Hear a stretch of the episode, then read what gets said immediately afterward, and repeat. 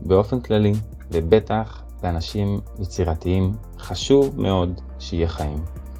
אם אנחנו מוצאים את עצמנו באיזה רוטינה שבה אנחנו קמים בבוקר, הולכים לעבודה, חוזרים, נמצאים קצת מול מסך והולכים לישון, וזה חוזר על עצמו, זה לא טוב. חשוב שיהיה לנו חיים, שנחשף לדברים, שנלך לתערוכות, שנסתובב סתם ברחובות, שנקרא ספרים, שנקשקש עם חברים, שנטעם כל מיני דברים מוזרים, ושנהנה, ושנחיה, ושנעשה כיף. וזה מעשיר אותנו, וזה מעשיר את העבודה שלנו כאנשי מקצוע אפילו, וגם זה כיף לנו כבני אדם.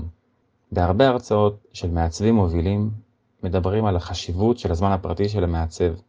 שהמעצב צריך לפתוח את הראש, לראות דברים, וזה משפיע עלינו, על החשיבה שלנו, על החשיבה העיצובית שלנו, איך אנחנו רואים דברים.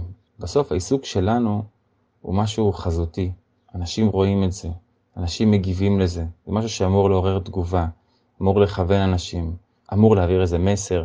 יש פה תקשורת, יש פה משהו חלק ממרקם רחב מאוד של חיים. אז חשוב מאוד להימנע מרוטינה מנומנמת. כן לחיות, כן לבלות, כן לעשות דברים, להיחשף לתכנים מקצועיים ולהיחשף לדברים כיפים באופן כללי בחיים.